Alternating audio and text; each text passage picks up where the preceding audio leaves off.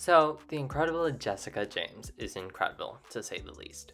Following, you guessed it, Jessica James, a playwright in New York City, after a breakup with her boyfriend, meets Boone, a recently divorced guy, they start to fall in love. It's a simple tale, kinda, but it's with the writing that makes it a complex story. Jessica is trying to find herself, which is evident in the opening monologue where she is on a date with a guy for the sole reason to make her ex boyfriend jealous. She gives a monologue on what she believes relationships are about. It's interesting. It's also seen when she goes home to Ohio for her sister's baby shower, and she gets her sister a book about breaking gender norms, which is quite funny, and I think well executed. So you see that Jessica isn't like a crazy woman or a conspiracy theorist or something. And what's even better is that her ideas don't need to be compromised to get the guy at the end of the film. But it's what's even better than that is it isn't really about a guy, it's about Jessica finding herself through her work, through helping others, and through herself. But let's talk about the guy, Boone, for a second. Boone is a recently divorced man who, at the beginning of the movie, stalks his ex wife of 17 years, I'm pretty sure, uh, which is hilarious and, yes, also kind of creepy, but he wants to move on from her but at the moment he can't, but he puts a plan into action to do so.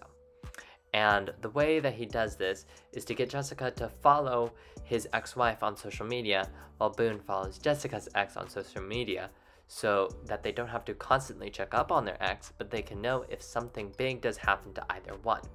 So, Boone. He's actually a character in this movie, and he's quite well written, just like Jessica.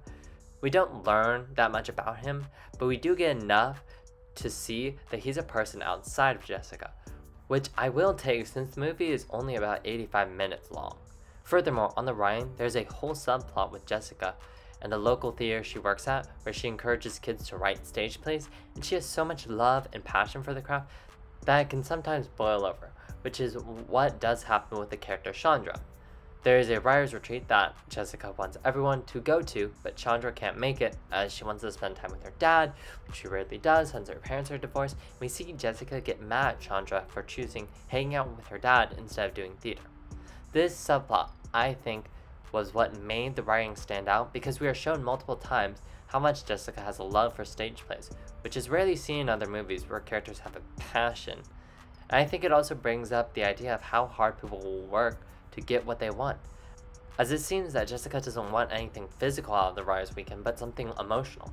I believe that Jessica's high point of getting into the London Theatre Company is also an emotional goal, less physical, as it proves that what Jessica is doing has worth to other people. This seems to be her main conflict in the movie, where she feels worthless in her work, her love life, and even her family life.